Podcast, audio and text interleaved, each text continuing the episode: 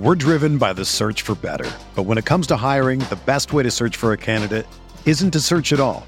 Don't search, match with Indeed. Indeed is your matching and hiring platform with over 350 million global monthly visitors, according to Indeed data, and a matching engine that helps you find quality candidates fast.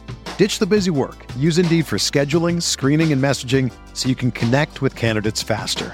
Leveraging over 140 million qualifications and preferences every day, Indeed's matching engine is constantly learning from your preferences. So the more you use Indeed, the better it gets. Join more than 3.5 million businesses worldwide that use Indeed to hire great talent fast. And listeners of this show will get a $75 sponsored job credit to get your jobs more visibility at Indeed.com/Blue Wire.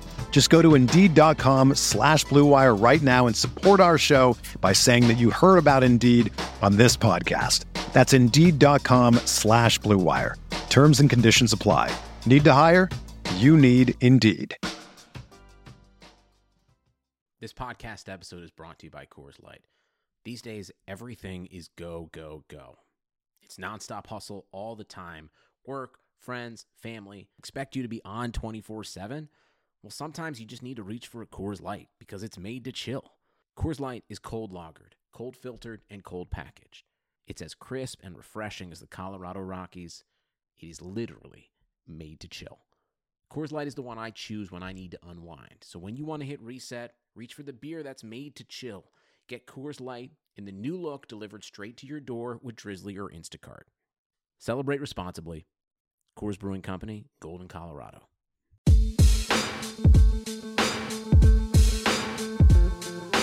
Hello and welcome to the US Step Podcast. I am your host, Kane Pittman, and we are brought to you today by our friends at ShipStation. ShipStation help you get your orders out quickly, save money on shipping costs, and keep your customers happy. Our Blue Wire listeners can try ShipStation free for 60 days when you use the promo code BLUE. All you need to do is go to ShipStation.com and then enter the promo code BLUE. That's ShipStation.com and promo code BLUE. Now, you may have noticed that I did not introduce Ty today. Ty is, if he's not out at the Wisconsin Herd, meeting the new coach down there. He's at his day job, and he's pretty busy right now, but we are very fortunate to have a guest here, one of the better riders, certainly in my opinion, right now getting around in the NBA. And if he's not riding another feature, he's writing a book. We have from FiveThirtyEight, Chris Herring. Thank you very much for joining us, which is pretty early on a Friday for you. Oh, it's not a problem at all. Thank you for staying up late so that we can get this done. Appreciate the invite.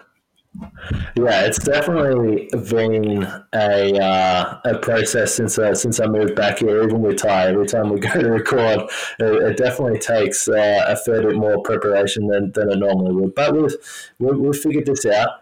And we're glad you can join us. Now, I spoke a little bit about this with Ty in previous episodes. We're going to go through, I guess, the state of the East, and we've focused a lot on what the Bucks have done, and I'm certainly going to get some of your opinions with that. But right off the bat, I mean, again, I know there's been a lot of talk about the West and obviously what happened with the Clippers and also the Warriors, the Lakers, all these teams. But when we look at the East, just, very, right off the top, is there a clear, and mostly I'm talking about teams that we believe are going to be in the playoffs. I mean, if you're talking winners and losers, then sure, we could say Charlotte is a loser. That's fine. But do you have a clear winner and then perhaps a clear loser from the East after free agency? I don't think so. I mean, people will have different opinions on different things. When you're just looking at the top tier of those teams before and after, I think the Raptors, obviously, but, even their situation was interesting. If they could have kept Kawhi, how they would have had to do that, and would it have kind of saddled them long-term in a way that would have made Masai Ujiri uncomfortable. He's always been a wheeler and dealer, and I think that he finds ways to get things done. He's been very good at making or keeping the Raptors competitive in the past, in situations where it didn't look like they were going to be able to do that very well. And so, there's no way to spin it other than to say that they lost out here. But they also knew that was a possibility the whole time, and they came out as you know, the biggest possible winner that he possibly could have been this past summer. And so I think that's okay. And, you know, there's no way to even criticize anything that they did with that. I think that they did literally the best they could. But aside from that, you know, like you said, Charlotte, I think you have to look at, and that's obvious. As far as the contenders, no, I don't really think that there was like a very straightforward loser. You know, I think that really, and it's boring, you kind of have to take a wait and see approach with some of this stuff. I think that, and I'm sure we'll talk about this because it's central to the team that you wrote about. I kind of feel like any of the contenders that had either kept or acquired Malcolm Brogdon would have been in really good position, just because I kind of feel like that was a big domino as far as keeping the Bucks where they were. I feel like it would have put the Sixers over the top if they had gone and gotten him. I feel like, you know, I understand the Horford signing, at least to some extent I understand it. I feel like they might have been better off getting a point guard at that level and then maybe trying to find someone who could be more serviceable at center without having to go get, you know, a borderline all-star center to back up Embiid or to play alongside Embiid. You know, I just kind of feel like with some of the concerns that we talk about and we'll have with Ben Simmons that maybe getting a Brogdon would have been helpful there. And I thought that would have been an interesting move for them there. So we'll see. I mean, I like what the Pacers did and making the move for Brogdon. I feel like, you know, it was a little bit rich for what they did, but I think they had some good value signings and did a good job of replacing the talent that they lost from their own roster this summer. But, you know, it's hard to really identify a clear loser. I mean, if anything, maybe you look at the Celtics and you say that, you know, you don't expect them to be as good or, you know, that they lost talent at, you know, arguably at point guard, but definitely at center with Horford going down to Kanter. But I feel like even in that situation, stuff could have been so much worse for them. You know, when you're replacing an all-star with another all-star and, you know, and you're getting someone who can be productive, at least on one side of the floor and maybe at times on both, and Kanter, that you could do a lot worse than the Celtics did. So it's really hard to identify a clear loser among the teams that are likely are going to be close to the playoff race in the East. I think most of the teams did pretty well for themselves. Yeah, I would definitely agree with that. I think that's what's so interesting about the East, though, and you did touch on the Raptors. And first of all, I mean, I completely agree. If you're not only if you're a Raptors fan, but if you're the Raptors franchise, and I know there was some talk where you know, people were asking Kyle Lowry how he feels about Leonard or whether there's any hard feelings. I mean, Lowry was in the playoffs year after year after year and not making it. He got that championship. I don't think, and they certainly wouldn't. If you're the Raptors franchise, you don't look back on that and regret that decision. That was always part of the equation. And when you make that trade, you understand that you might not win a title. So they certainly came out on top there.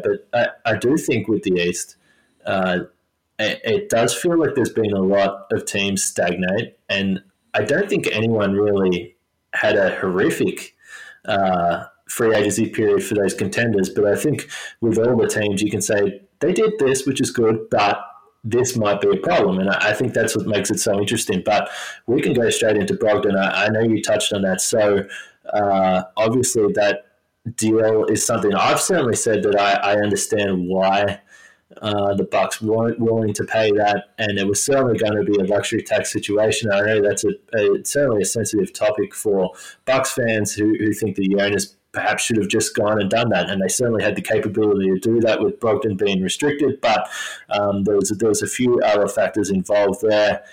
Just straight up, is that – I know you talked about Philly, potentially him being a good fit there. And he's certainly a guy, when you have those top three or four guys, he can be the guy that can push you to that next level. And I think we saw that a lot with the Bucks. But is he a guy, if you're Milwaukee, that under no circumstances you would have let leave? Or where did you see that from the Bucks' point of view?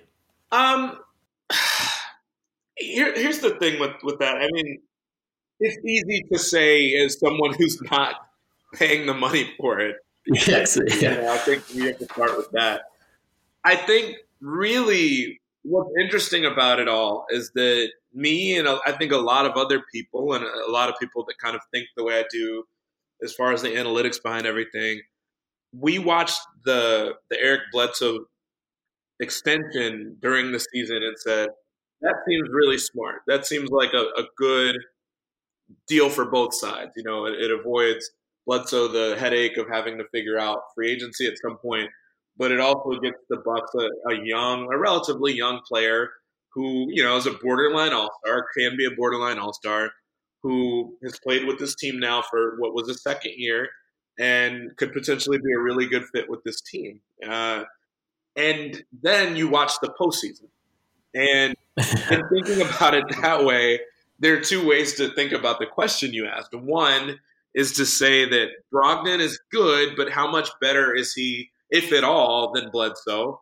And two, if he is he so much better that it justifies going over the cap? Because now you've already paid Bledsoe. And so now you're kind of already in that situation unless you think you can ship Bledsoe off somewhere else, which I don't necessarily know that that would be a reality. Or if so, you know, what you'd have to give up to make that happen. You know, there are other things to consider with Brogdon, too. I think if he had been a one and done, for instance, and had this sort of showing the last couple of years, that maybe, you know, you might think that his upside was even higher than what it is because he'd be younger. And so maybe you'd be willing to pay him more based on that, or maybe you'd be willing to go above the luxury tax. The one thing I will say with the luxury tax, I think it's a pretty dangerous thing. And I totally understand that Milwaukee is a smaller market. I've written before about how long it was. I think, what was it, like 28 or 30 years that they went without starting a regular season at home. And the reason for that was being that they wanted to have their first home game on a weekend because of the fact that, you know, it's really difficult for fans to get out and to have a sellout for a first game when the game is on a Wednesday or a Thursday. So I understand the dynamics at play are different for the Bucks, but I think it is, generally speaking, a really, really dangerous thing to be a top 1 or 2 seed and to have a top 5 talent. And, you know, wherever you want to put Giannis in the top 5, top 6 is fine by me. I think you can make an argument for it at this point. And obviously can make a very strong argument for the fact that if he's not the best player right now, that he can be very soon, if not this season. I think you're playing with fire a little bit when you decide that you're not going to pay the luxury tax when you're at this level and when you're in the position that you are with Giannis and his decision about a potential supermax. So I see it both ways. I think that they can still easily win 55 and maybe approach 60 wins again. But I think the real answer to whether or not this will have been a wise decision not to do that will probably come in the playoffs. And I think if Bledsoe is able to play better and to play more like the regular season Bledsoe we've seen, then it doesn't burn you. If he doesn't play well in the postseason and we see Brogdon play really well at that point or play about the same as what he does in the regular season where he's a steadying hand, and I think he's a very specific sort of guard that doesn't really need the ball to be effective, that does several other things, I think that's where it could potentially hurt you. And I think that's what's interesting and why I see him as being such a good fit for Indiana is that that's a team that really struggled when Oladipo went down, when they didn't really have the ball. People they could just throw the ball to. Bogdanović was not even really that sort of person. And all of a sudden, you know, the difference it makes to have someone like Brogdon that can handle the ball along with Oladipo, who's a good shooter off the ball, defend multiple positions that we saw Brogdon do several times. Brogdon played, I think, even better than he normally is in the playoffs for long stretches. And I think you don't want to take that sort of thing for granted, particularly when you saw how badly Bledsoe played at times. So it could be very costly, but it's too early to tell. I think, you know, the proof will be in the pudding, and I think year 3 for Bledsoe with the Bucks and having a full year with another full year with them, we'll get a better sense of whether or not it was a good decision or not. Yeah, I totally agree, and I will say that there's been a lot of, debate amongst Buck fans when you talk about the Bledsoe extension, and we really said when we were discussing this in this podcast, certainly when we were discussing it at games, we would say that this Bledsoe contract at the time, you know, in early March when it was, looked like a great deal, but you knew that that was either going to hold as the feeling, or it was going to go the other way if he sort of didn't have a great playoffs again, which we saw. So I do feel that with Bledsoe, you have a guy that is going to win you a hell of a lot of games in the regular season, and we've seen that. Defensively, the things that he does, you know, he really contributed to a heap of wins. And I think if you put Brogdon in that position, then you don't win the 60 games last season. But certainly in the playoffs to this point, what we've seen historically over the last couple of seasons, Brogdon's probably the guy you want in the playoffs. So it's going to be interesting. You know, Brogdon missed 34 games last season, or the season before, so that's 17-18, and then 18 last year in the regular season, then the first two rounds. So the injury history is going to be interesting to watch as well. And I think that was part of the concern, I would have to say, when you're talking about a guy that arguably you can say he was potentially the fifth most important guy on offense, maybe the fifth most important guy on defense. I don't know. You can certainly debate that in the starting lineup I'm talking about. But they add Wes Matthews. Is there any way that when you look at Wes Matthews, a great catch and shoot guy, obviously a little older now, is he a guy that is going to be able to fill, particularly offensively, some of that void, certainly not off the dribble, but as an outside shooter? Yeah, I mean that's you kind of hit the nail on the head there. Is that it's hard to, and I think Brogdon, what you're saying, he can be. I think he's one of those things that is kind of a safety net in some ways, where a lot of times he's not making spectacular plays, but he's a player that generally will not beat you by beating himself. He's not going to make plays that you look at and you scratch your head. And I think that's the difference with him and Bledsoe sometimes, is that Bledsoe is so unbelievably talented and athletic that sometimes he'll try something that he'll think he'll have the ability to pull off that might be there in the regular season, that it's not in the playoffs. And so he might have a string of plays like that. And I remember watching the series with the Raptors and thinking that a few times, where the defense is baiting him to shoot. They're playing 15 feet off him. And, you know, it is very hard to live life when you won't take that shot immediately, because then you're hesitating, and it kind of, the perception is that you're afraid to take the shot. So it makes the defense feel even better about leaving you alone. But then not only would he hesitate, but then he'd dribble all the way to the rim, and he would go like one or two dribbles too far and then just get stripped of the ball or get his shot blocked.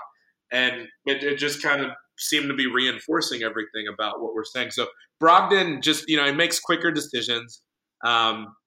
And I think with Wes Matthews, he's not someone that's going to do much of anything putting the ball on the floor. I think maybe there's a point in his career where he could. You know, he's had a serious injury. He's a little bit older at this point. And I think sometimes where he can get himself into trouble is that he does some things that maybe aren't off the dribble, but he tries to do some things offensively. And so you look last year at his efficiency. He tried to post up a lot sometimes within the offense for Indiana, and even before that. And it just went nowhere. I mean, he was one of the least efficient players from that standpoint. He absolutely can be effective as a catch and shooter, but, you know, I also think he's lost some effectiveness as a defender too. You know, he used to be a really solid one-on-one defender, and someone that was capable of switching with the Blazers. And like I said, that injury is just kind of brutal for anybody. He hasn't been quite as good on that end either. And so I just kind of feel like there are times where if he's not shooting well, that you're going to look at him. Like, I think everyone views him as a smart player, but you're going to look at him and you're going to say, why do we have him out here? And so that's the reality of that situation. Like, by no means did I dislike that signing somehow. It wasn't a bad signing, but I just kind of feel like it's going to be one of those things where it works, it really works. And when it's not working, or when he's slumping, that it's going to be difficult. And people are going to question his value when his shot's not falling. And so that happens. I mean, I feel like when you're signing people at that money, and I think the same is true of someone like Korver too. Korver is a wonderful shooter, you know, one of the best the game has ever seen. But there are going to be times where he's not playable. And I think that probably will become more apparent in playoff series, and just going to be certain matchups where it's difficult to get him open and difficult to really make stuff work. But I mean, that happens. And really, we think of people more so as far as what they used to be and how far the fall has been. But eventually at some point, age-wise, that time always comes for everybody. And so Wes Matthews will, I think he's going to have very effective stretches. But I just think that they're probably going to be balanced out more or less by the times where he's not. Yeah, and I think if you are a Bucks fan and you want to be glass half full about the Matthews thing, then what you say is correct. You're not going to want him handling the ball, trying to put the ball on the floor. I know, the feedback you got from a lot of Pacers fans and some of the stuff you saw from Indiana was Matthews probably feeling like he came into this situation, and I do think he wanted this as well when you talk about where he wanted to go in the buyout market, but he wanted that situation, he wanted that role. He's probably not capable of that, and I think the Bucks are going to be hoping that he can fit into that fifth starter, if you project that he's probably going to start and not have to do those things. But I think you're right, that there's probably going to be times where he will look probably his age and look like a guy that's had a serious Achilles injury. So, yeah, I think that it was a decent stopgap, but it's going to be interesting to see how it pans out. And obviously Korver at that age, I think Buck's going to try and keep the minutes down as much as he can during the regular season. But they did pick up Robin Lopez as well, and I'm interested to know, not so much what Robin Lopez is going to bring on the floor, but do you think there is going to be a more entertaining duo around the league than the Lopez brothers next season? It's hard to imagine that there would be one. I mean, I remember they were in the same city when I was covering the Knicks for several years for the Wall Street Journal, and the interplay between the two of them was really fun. And I feel like for reporters, the quotes are going to be fun. I'm sure on some level, on a national scale, it'll probably get pretty old pretty quickly, but I imagine the fans in Milwaukee won't be able to get enough of that. It'll be very cool having them on the same team, and I think their personalities are just so. As you know from having covered Brook, and it's exactly the same thing with Robin. It's just they're so aloof, but it's funny because they're very smart, and you can tell that. But I think they like for the conversations to kind of be surface level. So it's very fun, the two of them. So it's hard to imagine there being more interesting duo. I'm trying to remember who all Boban is going to. Where did Boban go this off season? I'm trying to remember. Well, he's with Dallas, but that's what I was going to say. We've lost Bobby and Toby, so the options are limited. Yeah, I would probably endorse the idea of Brook and Robin being the most entertaining duo. But in all seriousness, I think they got a good player too. I was kind of surprised that, maybe not surprised that the Bulls weren't able to trade Robin Lopez, but he would have had value to a lot of teams. It was very clear the Warriors had wanted him for a solid year or two. Really, yeah. To be able to pick him up off the waiver wire or whatever, or to pick him up as a free agent. The guy sets really good screens. He's very similar to Brook in the sense that he's great fundamentally at the rim and as a rebounder, and so he helps in that in that way. And the Bucks have obviously been an elite defensive rebounding team, and so he'll only add to that as far as helping other guys get defensive rebounds. He does not have the range of his brother.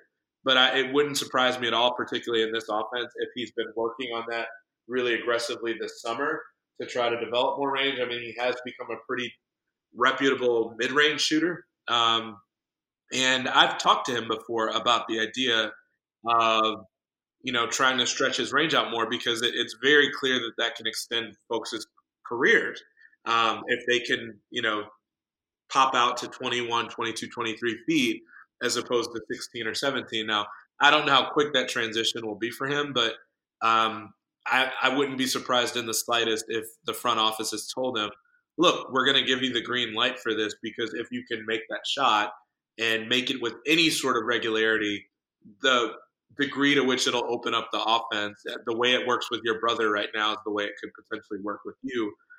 Obviously not on that sort of volume at all or that accuracy, but even if he could take one or two of those a game and knock them down, it does a lot of damage, and it forces defense to play him a lot differently. So it'll be interesting to watch. But, on any level, I think really you'll be looking at a team that should have pretty good space, whether it's Korver out there or you know, I think between him, Brook, Robin has shown enough range to where teams have to respect him a little bit for mid-range. It'll be really interesting to watch this team. We were talking about Wes earlier. They're still going to have basically the spacing they did last year. And it'll be fascinating to see the way this team operates, just like it'll be fascinating to see the way that the brothers operate together as brothers. Yeah, I think everything we're hearing out of Milwaukee is that as you say, that Robin is going to get that green light and he's going to shoot. I think that when we talk about potential other destinations for Robin, you can't help but feel that there was some part of this where the brothers were like, hey, let's play together. I also think that Robert probably looked at his brother, who last year is on $3 million, and now he's got a $50 million deal from shooting those threes. Obviously, defensively did great things as well, but that, as you said, can be a career changer. Another thing, I think probably the Bucks felt that maybe they were one big body short last year, and I want to talk about Philly a little bit now, and you touched on it just briefly before. Defensively, the Sixers, is this clearly going to be, clearly on paper, looks like probably the number one defensive team in the league, right? I think they could be. I mean, I think it's a little early to tell. I think anytime you've got Joel Embiid as your centerpiece, that you have to be a little bit leery of health. And it's kind of crazy, too, to think how quickly the idea of a health situation can change and turn around. So, I mean, for years we viewed the guy as Mr. Glass, and I think Steph, you know, we did that with Steph too, where, you know, the idea of him being constantly hindered by injuries. We talked about Brook being a $3 million player a year ago. I mean, Steph was making $12 million at a time where he won two straight MVPs. So, and was very heavily rooted in the idea of the Warriors not wanting to gamble too much with regards to someone who hadn't shown that he could stay healthy. So I feel like that's worth watching. That's also part of the reason why the Sixers, in light of Embiid and the concerns about him, even when he doesn't have back problems or knee problems or anything else, why they went out and decided to invest that money in Horford as opposed to investing it in a point guard. So, I mean, there's no question that if we're looking at just the potential of that team and assuming that every team stays healthy, you add Josh Richardson, you add Al Horford, who, you know, I think lost a third of a step last year, maybe will lose a little bit more defensively. Even if that's the case, you add them to what you already had with that group. Frankly, you take out Reddick, who was not a bad defender, but definitely was not really a good one either. It's very easy to see how that team could be the best defensive team in the league. I think we have to see a little bit more about how the bench does. You know, I think that's been the criticism all along, is that bench hasn't been great. And, you know, they're relatively young with the exception of Horford, so maybe they lean more heavily on the starters. But, again, this is a team that wants to keep Embiid healthy. So we'll see. Well, we'll see that. Utah, it'll be interesting to see how they change. Defensively, I don't feel like they lost an absolute ton on that end. I think they'll probably be okay. But, you know, they've been a top two team defensively for the past couple of years, and so you have to keep them in that mix. And obviously the Bucks, I think you have to keep in that mix. I think that I'm interested to see with the Bucks how often – basically what happens with George Hill, because he's a guy that I had always liked during his years with Indiana. Got hurt in Utah and then went to Cleveland and, you know, was just really starting to get healthy as he left there. Then the Bucks pick him up. And, you know, again, on the subject of Bledsoe and his consistency, Hill played really, really well and was really, really consistent. And, you know, is up there in age. But depending on how you look at, you know, the minutes he's had the last few years and the fact that he hasn't always been healthy, that maybe he's got more left in the tank because he hadn't played as much as maybe you would expect someone of his skill level to. And so there's a whole lot of stuff that I'm curious about, because I kind of feel like if Hill is good and can provide good defense, you know, and he's out there, and Bledsoe is committed the whole season now that he's got this contract and the extension and everything, it'll be really interesting to watch, because the Bucks obviously still have the potential to be a top defensive team. I think Brogdon is definitely a blow from that standpoint, especially when you watched him play defense in the playoffs. He's a very good, well-rounded player, and I think that's what you lose from Brogdon is that while you have guys that have incredible skills, I feel like he kind of touched every aspect of kind of what makes a good player. And so it's hard to replace jack-of-all-trades sorts of players like that that are as smart as he is and, you know, and don't make mistakes the way that he does. But the Bucks have all the potential in the world to kind of repeat or be a top two or three defensive team too. So I'm very interested to see how it pans out. Like I said at the top, I think you can make a very good argument that Philly will have that sort of potential. But they're, you know, with them, I'm always looking at their health to figure out how far they'll go and what all they'll accomplish. Yeah, and I'm sort of glad you brought up Hill because when we talk about Brogdon was missed those first two rounds, or certainly the bulk of the first two rounds, came back for Game 5 against Boston. But those two, and again, as you mentioned, Hill is obviously in his 30s now, had a great playoffs, but the one thing that both of those guys, Brogdon and Hill, they're just so steady. And when you were watching the Bucks and either of those two guys had the ball in your hand, you felt comfortable they were going to make the right decision. And then defensively as well, they make smart decisions. But with the Sixers, this was one thing why I've always felt, or I felt through last season, that the Sixers were a pretty good matchup for the Bucks, and I felt that the Bucks were comfortable with that matchup, and I maybe feel even more so that way now without Jimmy Butler. Is that the Bucks have, with the way they defend, and we know that Horford dropping back in the paint, they protect the restricted area as well as anyone. Embiid really turned into a 3-point shooter. He was getting up nearly 10 attempts a game against the Bucks, which I think if you're the opposition and Embiid's jacking threes, you're probably feeling pretty good about it. Ben Simmons does not have a good history against the Bucks, again, for the same reason.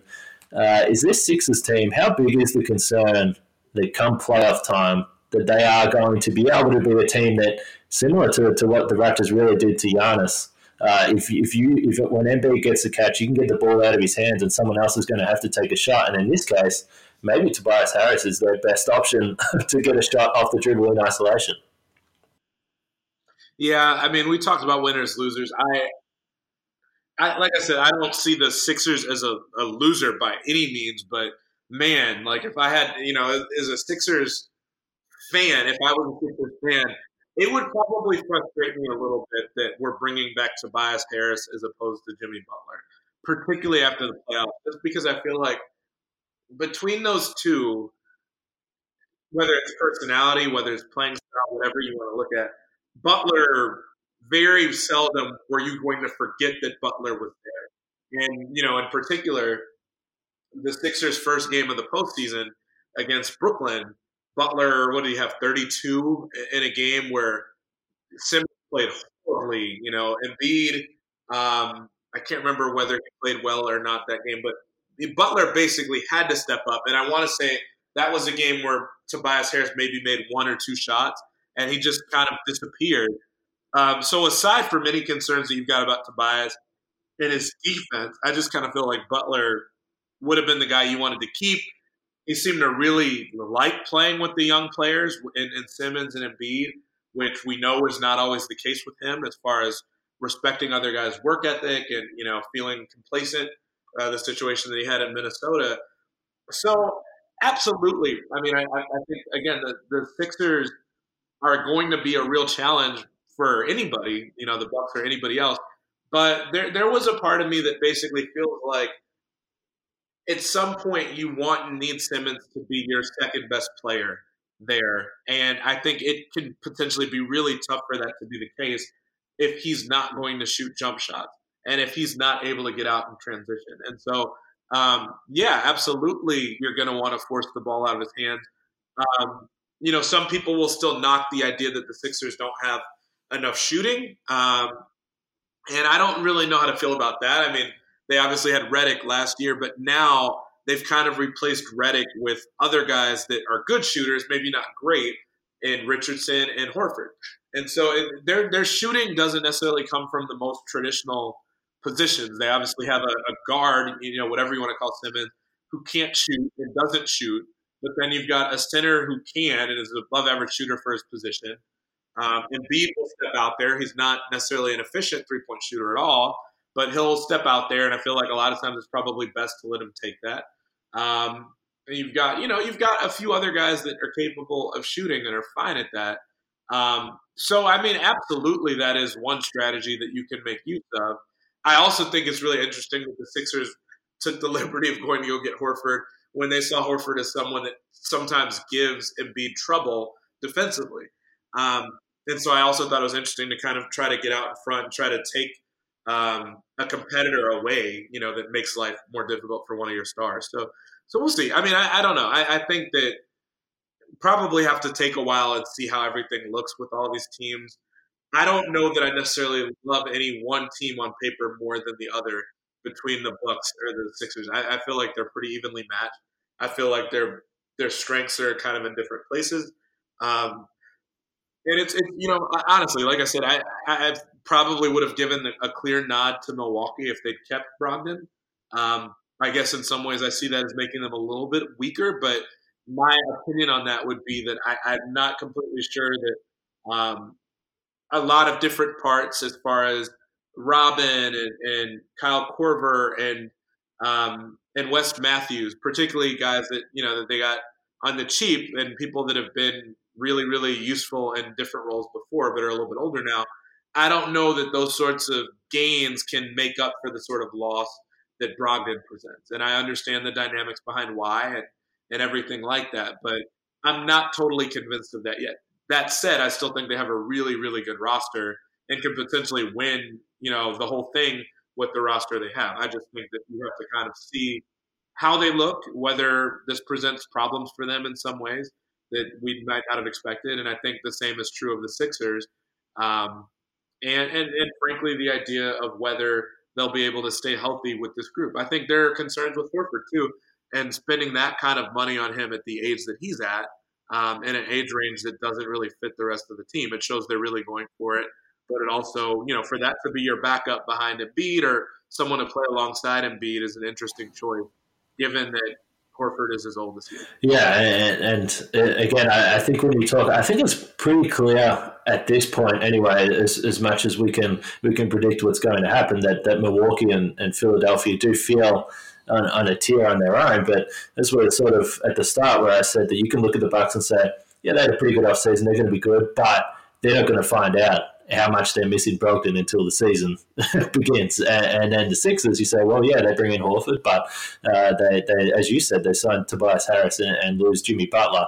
Probably not the ideal situation. So below those two, though, look, we sort of spoke about Boston a little bit. I don't know. I don't really know what to expect from Boston, but when you talk about Kyrie going from Boston to Brooklyn, a thing that's interesting to me is how Kyrie now is going to fit with another bunch of young guys. Obviously, there was a lot of stuff going on in Boston, and I think he goes from playing under Brad Stevens, who 12 months ago was the untouchable king of coaching with the job he did with the Celtics without Kyrie. That obviously didn't pan out with the young guys. Now Kyrie plays under Kenny Atkinson, another coach that is getting rave reviews right now. So how is he going to be able to fit in with this young Nets core, considering that Durant obviously is a big question mark whether he even return at all this season? I have no idea, and you know it. I think that's right. Do any of us really know anything about Kyrie at this point? I mean, that is a big question. I mean, I'd like to think that whether or not any of his struggles were really rooted in the idea that he was frustrated or really over that situation as a whole. Maybe we'll get a little bit of a chance to see that. I mean, he obviously put up very good regular season numbers regardless of what he and the team were dealing with last year. But I also think it was interesting to look at what Jared Dudley said about the D'Angelo Russell situation and talking about how talented he was very clearly, but also saying, that dude was taking a max from whoever offered him one. And, basically kind of hinting at the idea that – and I don't know that there should be. This is not to demonize anything about D'Angelo Russell, but basically saying that I think he said that he would have taken a max deal if he could have gotten one in South Korea or anywhere if it had meant the max deal. And so I don't – you're in the trenches with someone like that as far as making the playoffs and him kind of being the leader of that team, at least on the court. So I think there's something to be said for that and feeling a loyalty to someone like that. But at the same time, if someone kind of gives off that air all season, and, I don't want to validate what Dudley was saying too much because I don't have any inside knowledge of it. But if that was the feeling and if that was the kind of sense he was giving off the entire time, maybe it's not as hard a transition to go to Kyrie, who I think, frankly, is a better player than Russell. I mean, Russell's younger. He could be better over time.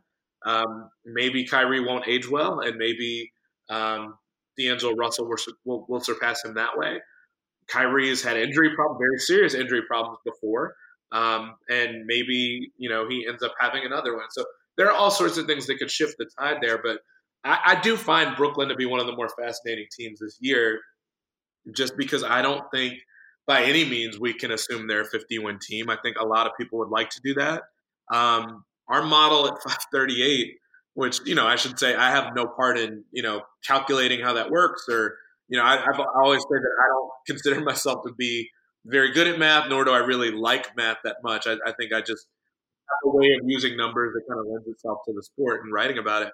But, I was kind of blown away when I saw what our projection was for the Nets, and they're basically kind of a borderline playoff team in the East, which seems harsh, but they, if I remember correctly, came out better, slightly better than what our projections had last year to make the playoffs. And if you remember, they made the playoffs in the last week of the season because they kind of struggled down the stretch. But also, the idea that Russell, while I don't think he's as good as Kyrie Irving, I don't think that he's as far off from Kyrie just in kind of a one-to-one standpoint, particularly depending on who he's playing with. And so obviously if Durant was playing this year and he was healthy, I think you could write it in the books now that the Nets would easily be a 50-win team.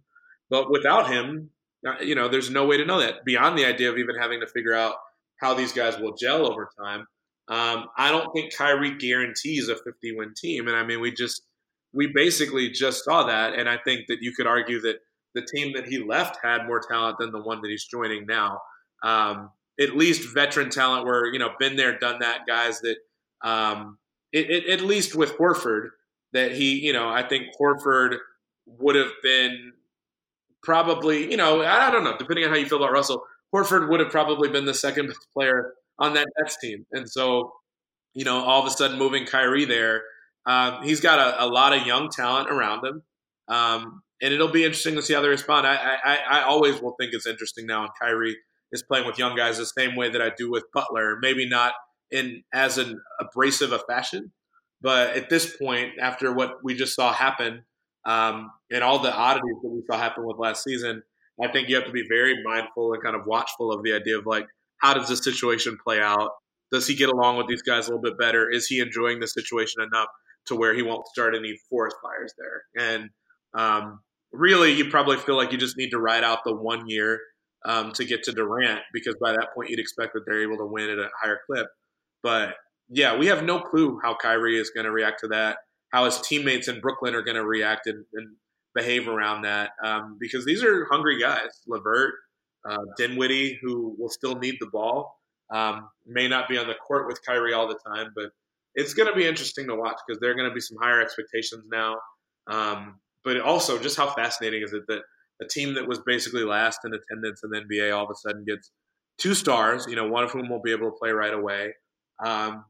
And particularly when you think about the fact that this is, the biggest market in the country, but also the second biggest team or second most liked team in the market. It's interesting to consider from that standpoint because we really haven't seen much like this happen before. So I'm fascinated to watch how they play out.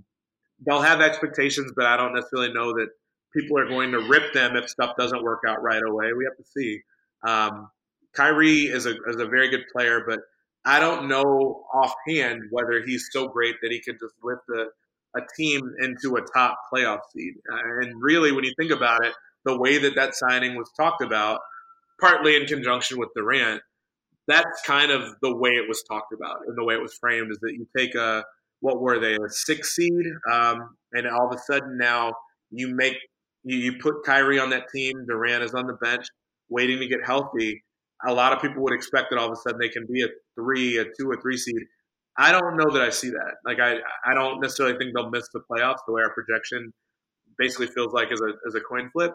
But I could very easily see them being kind of in the same situation, if not a few games better than they were last year. And that would be rough.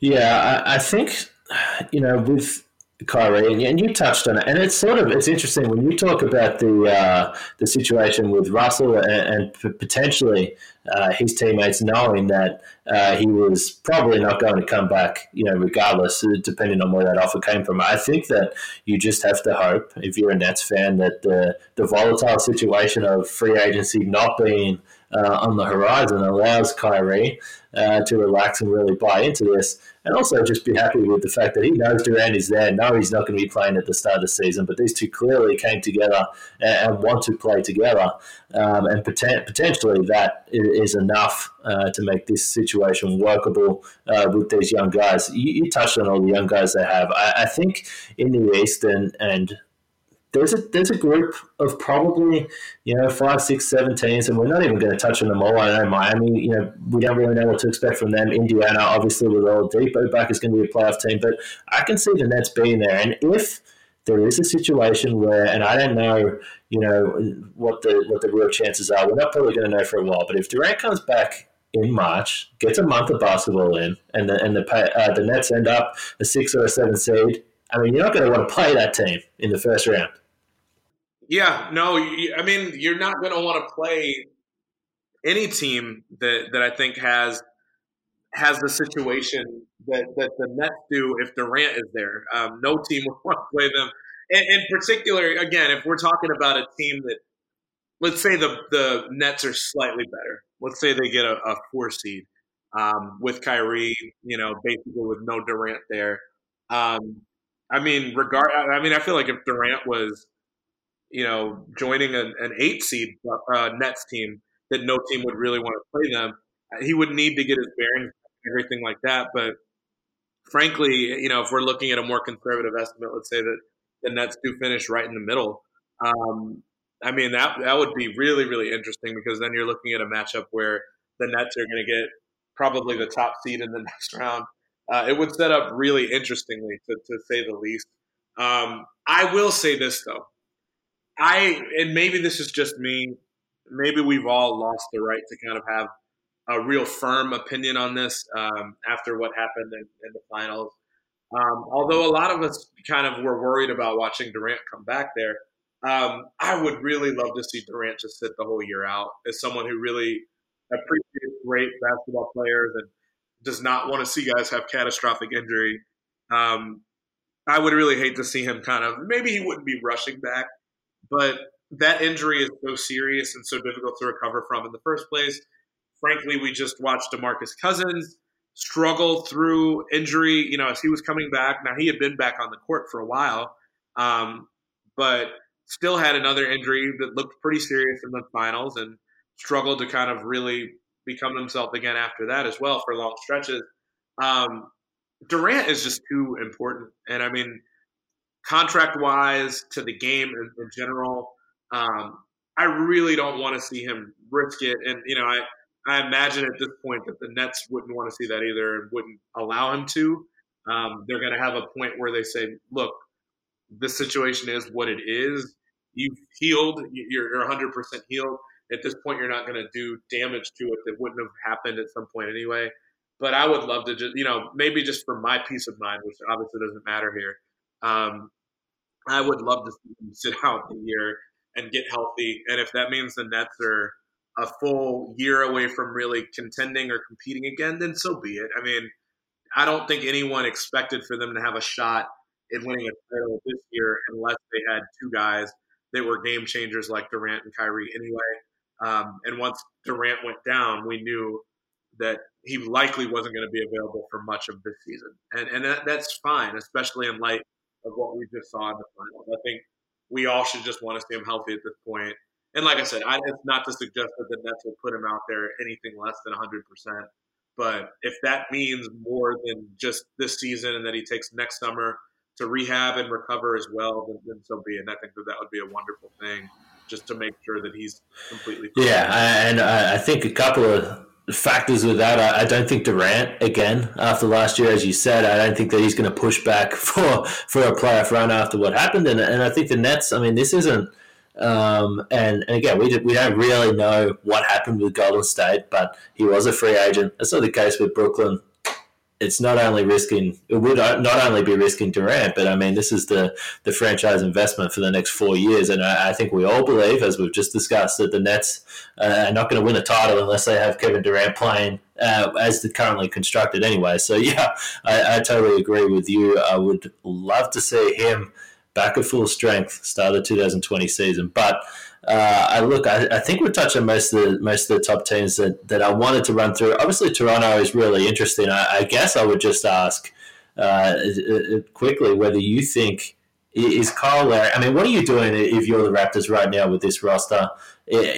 Is it too difficult to trade Kyle Lowry? I don't know. I mean, it's just an interesting now makeup of this roster. Obviously, aging, and they had to go all in and try and get Kawhi Leonard and run it back. But what do they do now? They're probably a playoff team in the East. I mean, they are going to be a playoff team, but they don't feel like a contender. So if you are the Raptors, what are you looking at from this season?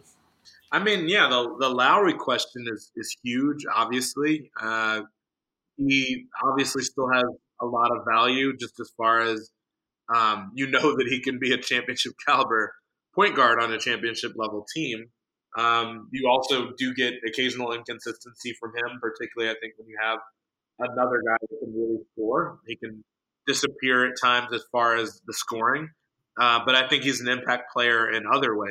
So, yeah, I could absolutely see a situation where a team, especially in February, decides, we got to make something happen here. We need an upgrade at this position, and decides it's worth it to make a deal for him. I think Gasol will be interesting in that way too, because I think, what is he in the last year of his contract now that he opted in? And so Gasol will be interesting. The Raptors, I think the only thing that we know for sure at this point with their situation is that they obviously want to move forward with Siakam. I think he was a huge revelation for them this past season. And, I think that they, on some level, with what was reported about Kawhi and the idea of Oklahoma City, basically Kawhi's folks putting pressure on the Raptors to deal with Oklahoma City to basically trade for Paul George, but also maybe to take Westbrook on as well. And then maybe that would seal the deal for someone like Kawhi. I don't think you could afford to do that. And I think that alone tells you that between that and, before you were over here in the States, Masai Ujiri was very, very clear-eyed in the sense of, first of all, he got a draft pick, multiple draft picks back for Andrea Bargnani, who was really horrible at that time and got literally a first-round pick from the Knicks. He was prepared to trade Kyle Lowry at a time for Iman Shumpert, which now seems kind of laughable.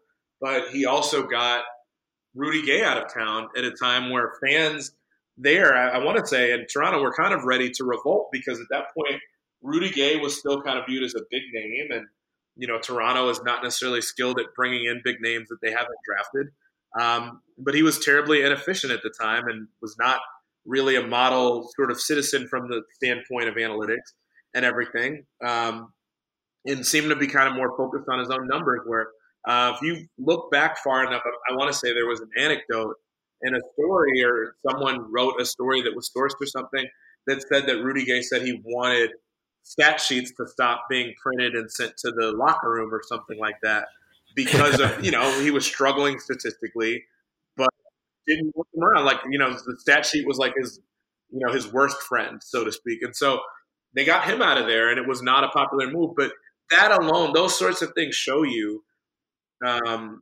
especially, and DeMar DeRozan, obviously, the trade to get to get Kawhi, obviously was the right move. Like, no one can question that in their right mind. It was the right move at the time, clearly is the right move now. But that should show you that Masai is not wedded to emotion when it comes to this, that he can separate those two things and look at what's best for his team. even if it means keeping the best player you've ever had, maybe, or the biggest difference maker you've ever had in your history, that you're not even really willing to have a real conversation about the idea of going all the way in beyond just committing to Kawhi, but also committing to Paul George and committing to the idea of having Russell Westbrook potentially too.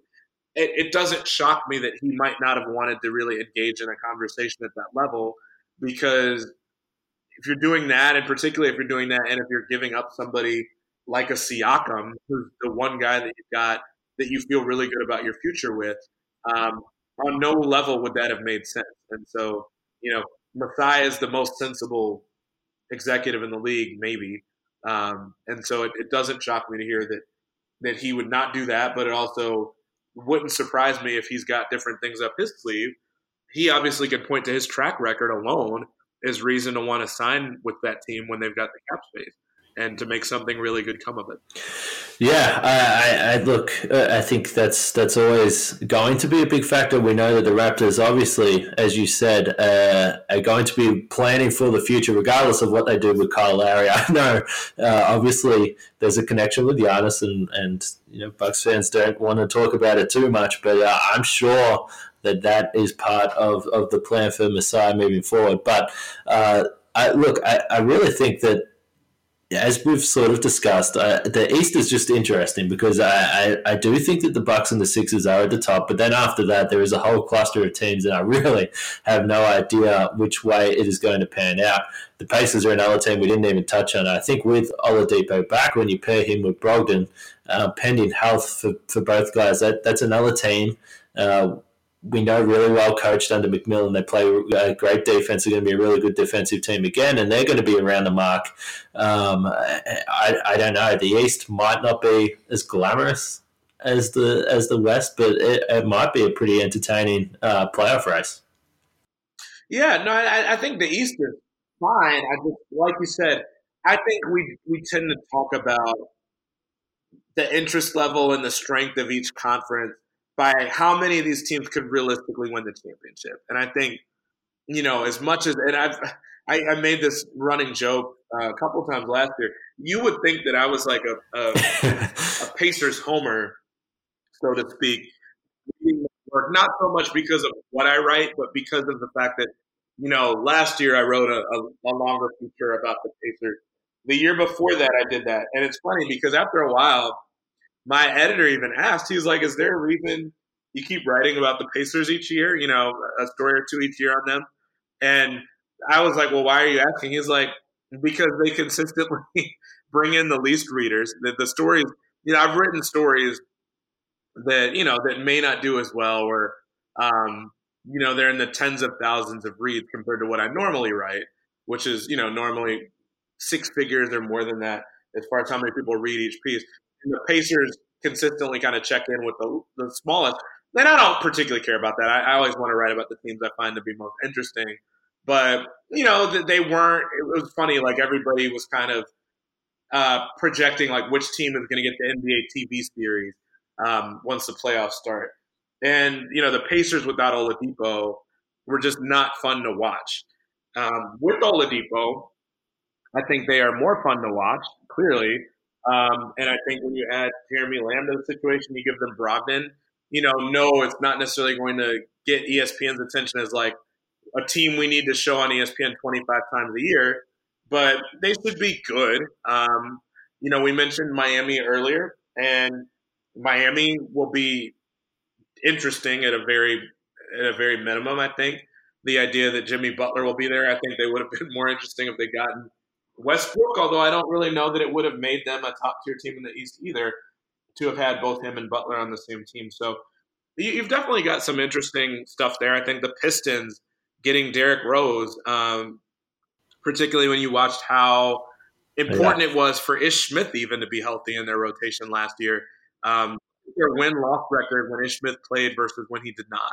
And it doesn't ever seem like a guy – a backup point guard who's 5'10" or however tall he actually is should be that big of a difference maker. But that team just had no guys that really could create shots for other people aside from Blake Griffin and Reggie Jackson. And quite frankly, there were a lot of times where Ish Smith was kind of better at doing that for other people than Reggie Jackson was. So, you know, the Derrick Rose signing for the Pistons could actually be really impactful. Who knows whether it helps them or hurts them in light of Rose's injury history, but all sorts of things. We talked about Boston and how different they're going to look and how I want to see now their defense. You know, I do think even though Kyrie is not a great defender by any means, or sometimes not even a good defender, the drop-off between he and Kemba from a defensive standpoint will be interesting to watch. Clearly the drop-off from Horford to Kanter will be huge defensively, and so we have to watch that. There are all sorts of things that, you know, I have no clue how that will shake out. I have no clue how Orlando will look. I like the idea that they picked up Aminu and thought they did it on a pretty good contract. So there's all sorts of things to look at, to consider. The Bulls could be in the mix for a spot if they really get off to a decent start with a much improved roster. I think without getting any stars, they could take a really big leap. And so we just have to see. I mean, I don't think it'll be interesting like the West from the standpoint of there are 5 or 6 teams here that you can make a real argument for being a champ. But I do think that, you know, watching who makes the playoffs, that generally is always interesting to me in the East. And I think that, you know, people talk about them in different ways. But I certainly would agree. Again, obviously, we'll spend a lot of time watching the Bucks again. But I think for Bucks fans that have listened to this, it was good to get obviously another voice in the podcast, and I think that they will be happy that you also agree that with most people that they're going to be a top team, and they'll probably lose some more sleep over the Bucks not signing Brogdon, so they'll have another couple of months to sweat on that one. But Chris, thanks again for taking the time on Friday morning to go through all this stuff with you. I've held you up with for an hour, but just before we do let you go, I know a lot of people were talking about this when you tweeted out the first time, but you're a busy man right now working on a book. How far along are you with this? This is Blood on the Hardwood. Is that the final? Is that the final title? Is that locked in? It's not. It's a book about the Knicks from the 90s, which. It's funny. People probably either love or hate that team. If you're a New Yorker and you're a fan of it, you probably love that team. If you're not, particularly if you're from where I live in Chicago, you probably did not like that team very much, led by Pat Riley and Patrick Ewing and all them. To your question, I am about 50 interviews into it, which probably sounds like a lot to the average person, but you know, it's not nearly as far as I want to get as far as, you know, how many people I'd like to talk to by the end of it. I'm hoping to get 150 or 200 people at least to talk with me for it, and just kind of working my way through it. It's a really difficult gig. You know, I don't know if I can even call it a job, but like it's a very difficult task to do it when you write full time during the season. I obviously ran into you a couple times. Milwaukee and was there during the playoffs, was there during the season.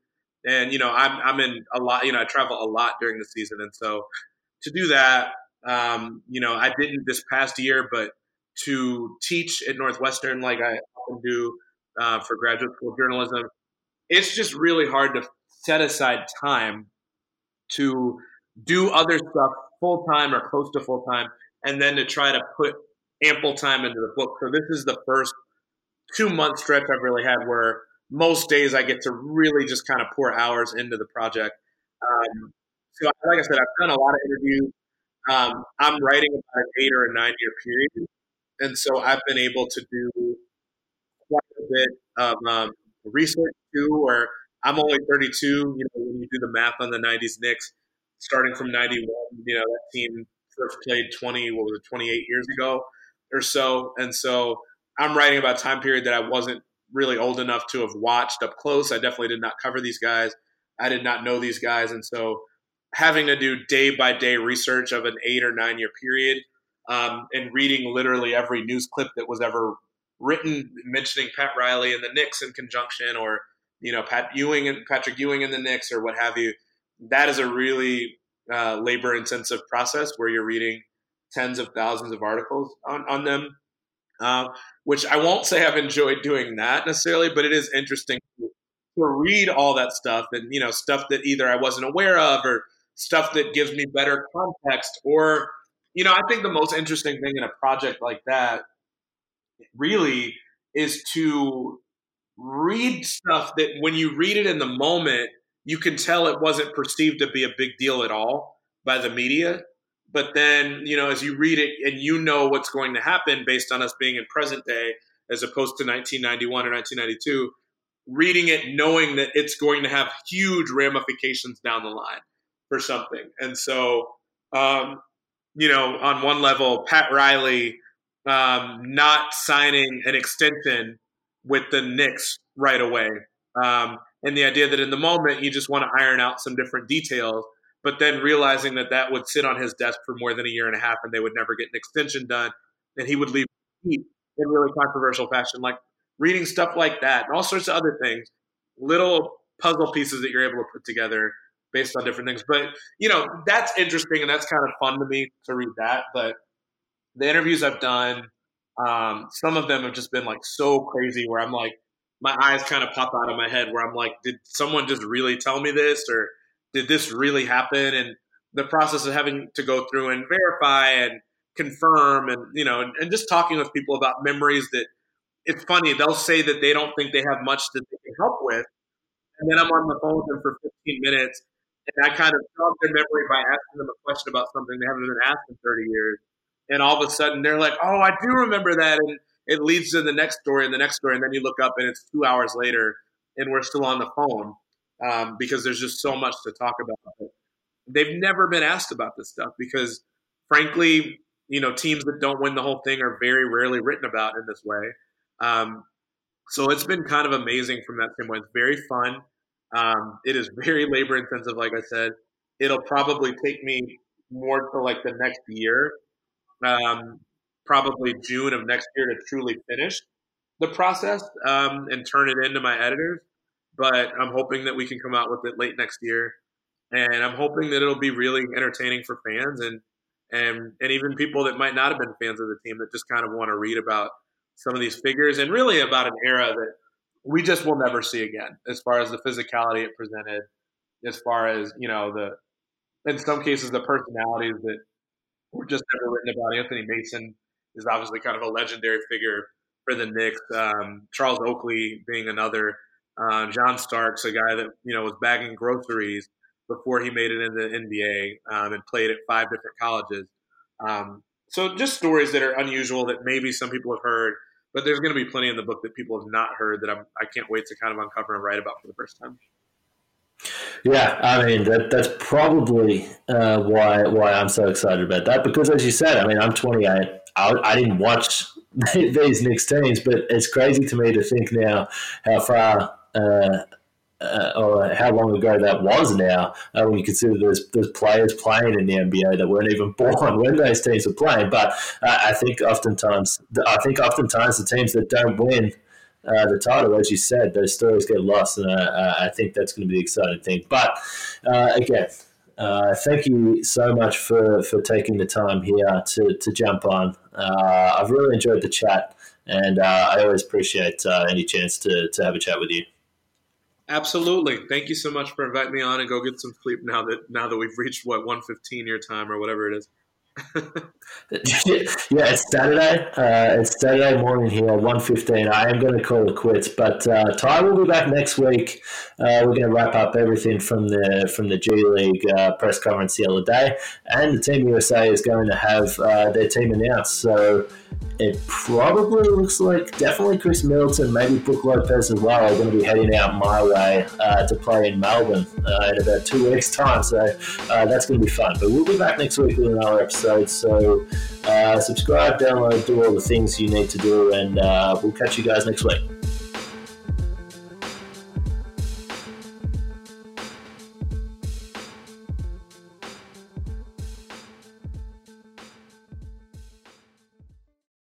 Without the ones like you, who work tirelessly to keep things running, everything would suddenly stop. Hospitals, factories, schools, and power plants, they all depend on you. No matter the weather, emergency, or time of day, you're the ones who get it done. At Grainger, we're here for you with professional-grade industrial supplies. Count on real-time product availability and fast delivery. Call, click Grainger.com, or just stop by. Grainger, for the ones who get it done.